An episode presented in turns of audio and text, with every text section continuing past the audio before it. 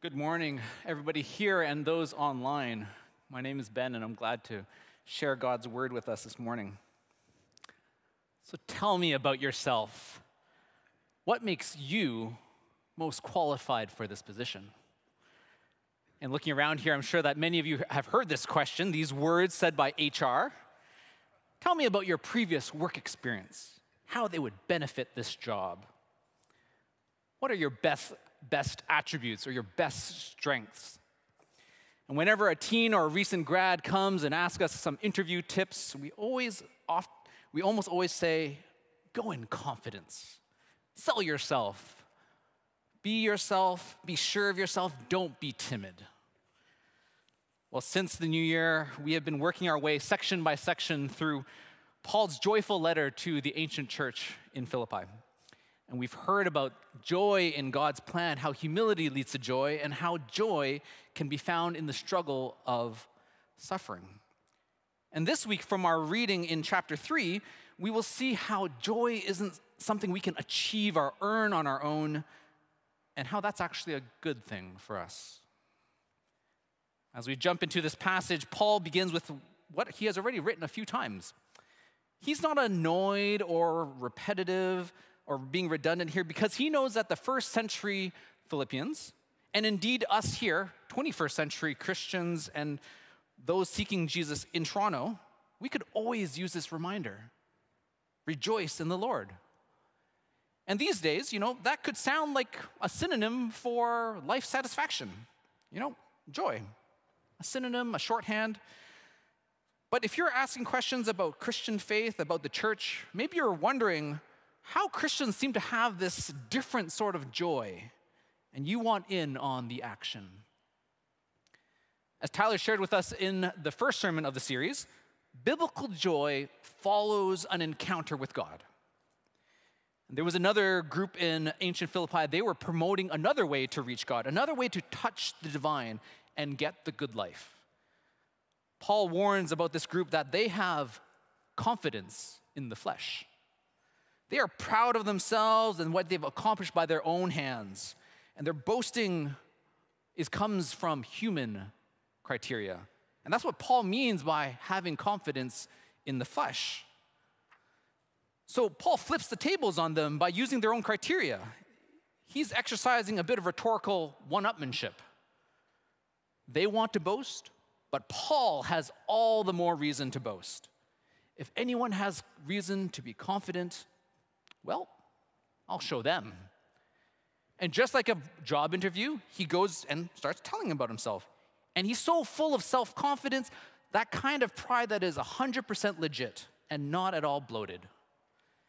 So he's, his CV starts with all his natural qualifications circumcised on the eighth day, a member of the people of Israel, of the tribe of Benjamin, a Hebrew of Hebrews, so his circumcision, it's proof of being an upstanding and law-abiding Jew since the start of his life. And then his citizenship, it's the right passport to get in the right doors as God's chosen people. And from Paul's ancestral and cultural background, he was born an elite into the upper echelons of his day. So without lifting a finger and without having done anything in his life, Paul's CV was already top notch. And he's just getting started. Those are natural born qualities. Because secular and Christian scholars today would agree that Paul was probably the original Renaissance man, probably the smartest person in the first century. So he goes on. This is the second part of his CV, and he's now highlighting his own achievements, things that he's done himself, accomplishments on his own. As to the law, a Pharisee. As to zeal, a persecutor of the church. As to righteousness under the law, blameless. He's continuing his one up, one upmanship on these human criteria. Because during this time, the life of the Jewish people, it's centered around these Old Testament laws, these laws that Moses had received. And the Pharisees, they're the strictest of all the different sects. In other writings, we hear Paul boasting about his teacher, Gamaliel. He went to the best school. And if he was an engineer, he would have gone to Waterloo. Just saying. And Paul, so he had already achieved the best education, he had the best career of his, of his day, he had the right attitude and the performance to match. No blemish, not a single red mark on that test paper. His parents would have been proud. Paul had the upbringing and the experience that anyone in his era could have boasted about. And he called them gains, these advantages that open doors and opportunities. So, what might we consider as our gains today? What are those things in our lives that we count as gains, as benefits? If we think about the exorbitant cost of housing in Toronto, maybe it's a decent credit score, you know, a clean credit history. Maybe it's a membership with bonus perks, an alma mater or degrees and letters after your name. Or it's physical fitness that allows you to qualify for Boston, if you know what I mean. Or it's the color of your skin that affords you the benefit of the doubt. Maybe it's the size of your social network. These gains in our life are mostly positive and good things. And with many of them, we can probably truly and honestly say, Yay, me. And we're doing yay, me without having to look down on anyone else. So when we look at Paul's list, he has the best background, he's at the pinnacle of personal achievement. He could retire happy, he's made it to the top. But hear what Paul writes next. It's a shock. Yet, whatever gains I had, these I come to regard as loss. All these good, positive, yay me achievements in life, Paul's counting them as a loss, as negative. Why? Why count them as loss? One word, or actually one person Christ. Paul counts all his gains as loss because of Jesus. And here's where we're going to circle back to those dogs, those evil workers at the beginning of the passage, and those who mutilate the flesh. You didn't think I'd skip over that. These are the ones who had confidence in the flesh, who boast in human achievement. Those are the dogs, the evil workers, because they had that confidence in the wrong place. They were not the ones who boasted in Jesus. The dogs are unclean outsiders, and the workers are evil because they think that their good works, they think those works actually bring them closer to God. But in fact, those works are pushing them farther away, leading them away from God, and that's what makes them evil. And the ones who mutilate the flesh, well, they're the ones who insisted on that Jewish custom of physical circumcision. They thought that that would get their name written in God's good book. But Paul's saying, hey, they're just cutting the flesh for nothing. No benefit, just mutilation. So, what does this mean then? Whatever gains I had, these I come to regard as loss. So, imagine Bruce Wayne, Warren Buffett, take your pick. But imagine them spending every waking hour of every day meticulously counting all the coins in their piggy bank. No way. They have so much wealth that counting their gains is actually a waste of time. It's a loss. Or consider marathon runners or sprinters, Andre DeGrasse, Usain Bolt. And they're wearing all their medals, recognition of their success, their achievement. But when they're on the starting block for the next race, those medals are liabilities. They're just dead weight. But they are real gains. They are real things that we can say, hey, benefits, wealth and money, medals that recognize triumph. But on the other side, we also know that happiness and elation after these achievements, after these accomplishments, the feeling of satisfaction lasts a week or so. They don't last forever. The feelings of life satisfaction based on human criteria, they're only temporary because eventually they become weights that drag us down.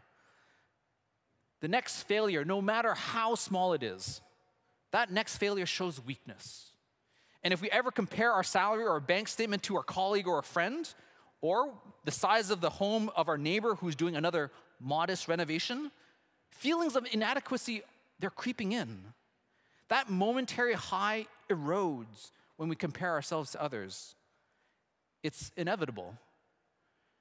There's an oft quoted saying that we're not sure is it C.S. Lewis, is it Teddy Roosevelt, but it goes like this Comparison is the thief of joy.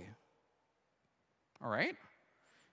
But even if you try to live as a hermit, trying to shut out the world around you, try to compare yourself, you will always have yourself to compare.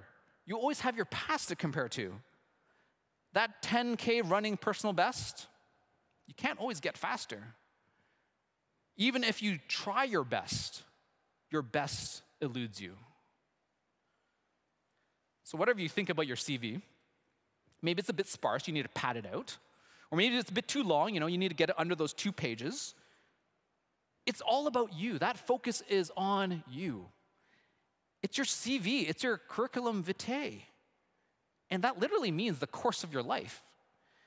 So, Paul's considering his long CV, all those triumphs and qualifications, all those gains as a loss because that it just puts his focus on himself instead of his focus on Jesus. So even if our tendencies don't slip down towards feelings of inadequacy, or maybe they're going the other way to feelings of arrogance, the focus is still back on ourselves. How we measure up, how we measure up to the human criteria of what makes the good life, of what makes for life satisfaction. And more than just his gains, Paul counts everything as loss because of the surpassing value of knowing Jesus. Everything good, everything bad is a loss compared to knowing Jesus. If you love pizza like some in my family do, you might even eat the crumb, the crust, as good and tasty as it might be. But what Paul is saying here is the equivalent of gathering up the crumbs in the pizza box when the whole pizza pie is in front of you. Knowing Jesus is a pizza. Quote for the day. Paul could have boasted about the big crumb that he had, that, that CV, but he actually wanted the full joy of knowing Jesus. But I do want to be clear here that I'm, I do not mean that biblical joy or this joy of knowing Jesus, it's not meant to be a distraction from our lives. It's not meant to take us away from the mundane day to day that we have or an escape from our suffering, the escape from the pains of breakup, of professional failure, the pains of deep depression or end stage disease. At St. Paul's, we recognize and we respond to these pains of life by offering programs like our pastoral care, grief share, and divorce care. These mental health challenges, we can't just spiritualize them away. Many of you will know that Karl Marx has this famous saying that religion is the opium of the masses, that faith is distraction. And if you're spiritually seeking, or maybe you're cynical of, of the Christian faith, I'm not saying that at all. No, actually, I'm saying the complete opposite of that. The highs of our human achievement and also the lows of our human suffering, both of them, highs and lows, they're a loss, they're a negative, a liability because they so easily turn us away from God. And even as I reflect on my own ordination next week to the priesthood, even I have this temptation that I want to count that next step in ministry as my own achievement. I turn inwards and look at my growing CV with pride. Even with my ordination, my status as a priest should be counted as a loss for the sake of knowing Jesus. So, if everything is a loss, what's the good news? If we can't achieve or earn our joy, what's the upside? The good news is that joy can't be earned to begin with. You can earn and achieve momentary life satisfaction, but that fades over time. But that true biblical joy that Paul experiences and that he wishes for the Philippians, that we've been hearing about, he wishes that same thing for us that everlasting joy, that joy that can't be achieved or earned, it's a gift. Our efforts are like a parent staying, staying late at work to pay for a trip to Disneyland when their child just wants them to read a bedtime story together. It's researching the best pour over coffee in town when your longtime friend messages you for a chat over coffee. We already know that human relationships bring joy and satisfaction even when those friends and family, when they move away, when we drift apart, or they even when they die. We recognize that our earthly relationships matter so much more over any other achievement, over any accomplishments, anything on our CV. So, if that's the case, how much more a relationship with God, who offers us an eternal and an everlasting joy? If you haven't yet experienced this eternal joy, you don't need a long CV. Joy in the Lord is on offer for entry level applicants. It's a gift based on Christ's merits, not on your own. And if you're a longtime follower on the other side, maybe you're like me, you served decades in the church. Paul does tell us to forget what lies behind and strain towards God. And we strain towards God not like a job that depends on our success and failure. Instead, we strain towards God, leaning in to hear Him better, pressing on to see Him a bit more clearly. Experiencing joy in the Lord doesn't depend on our own accomplishments, but it does depend on fixing our gaze to Jesus, about turning our whole being in the direction of Christ. So, regardless of our circumstances, the highs and lows that may come and go in this life, God offers us a joy, an everlasting, eternal joy. And that joy is in Jesus. And it won't be and it can't be earned. Thanks be to God.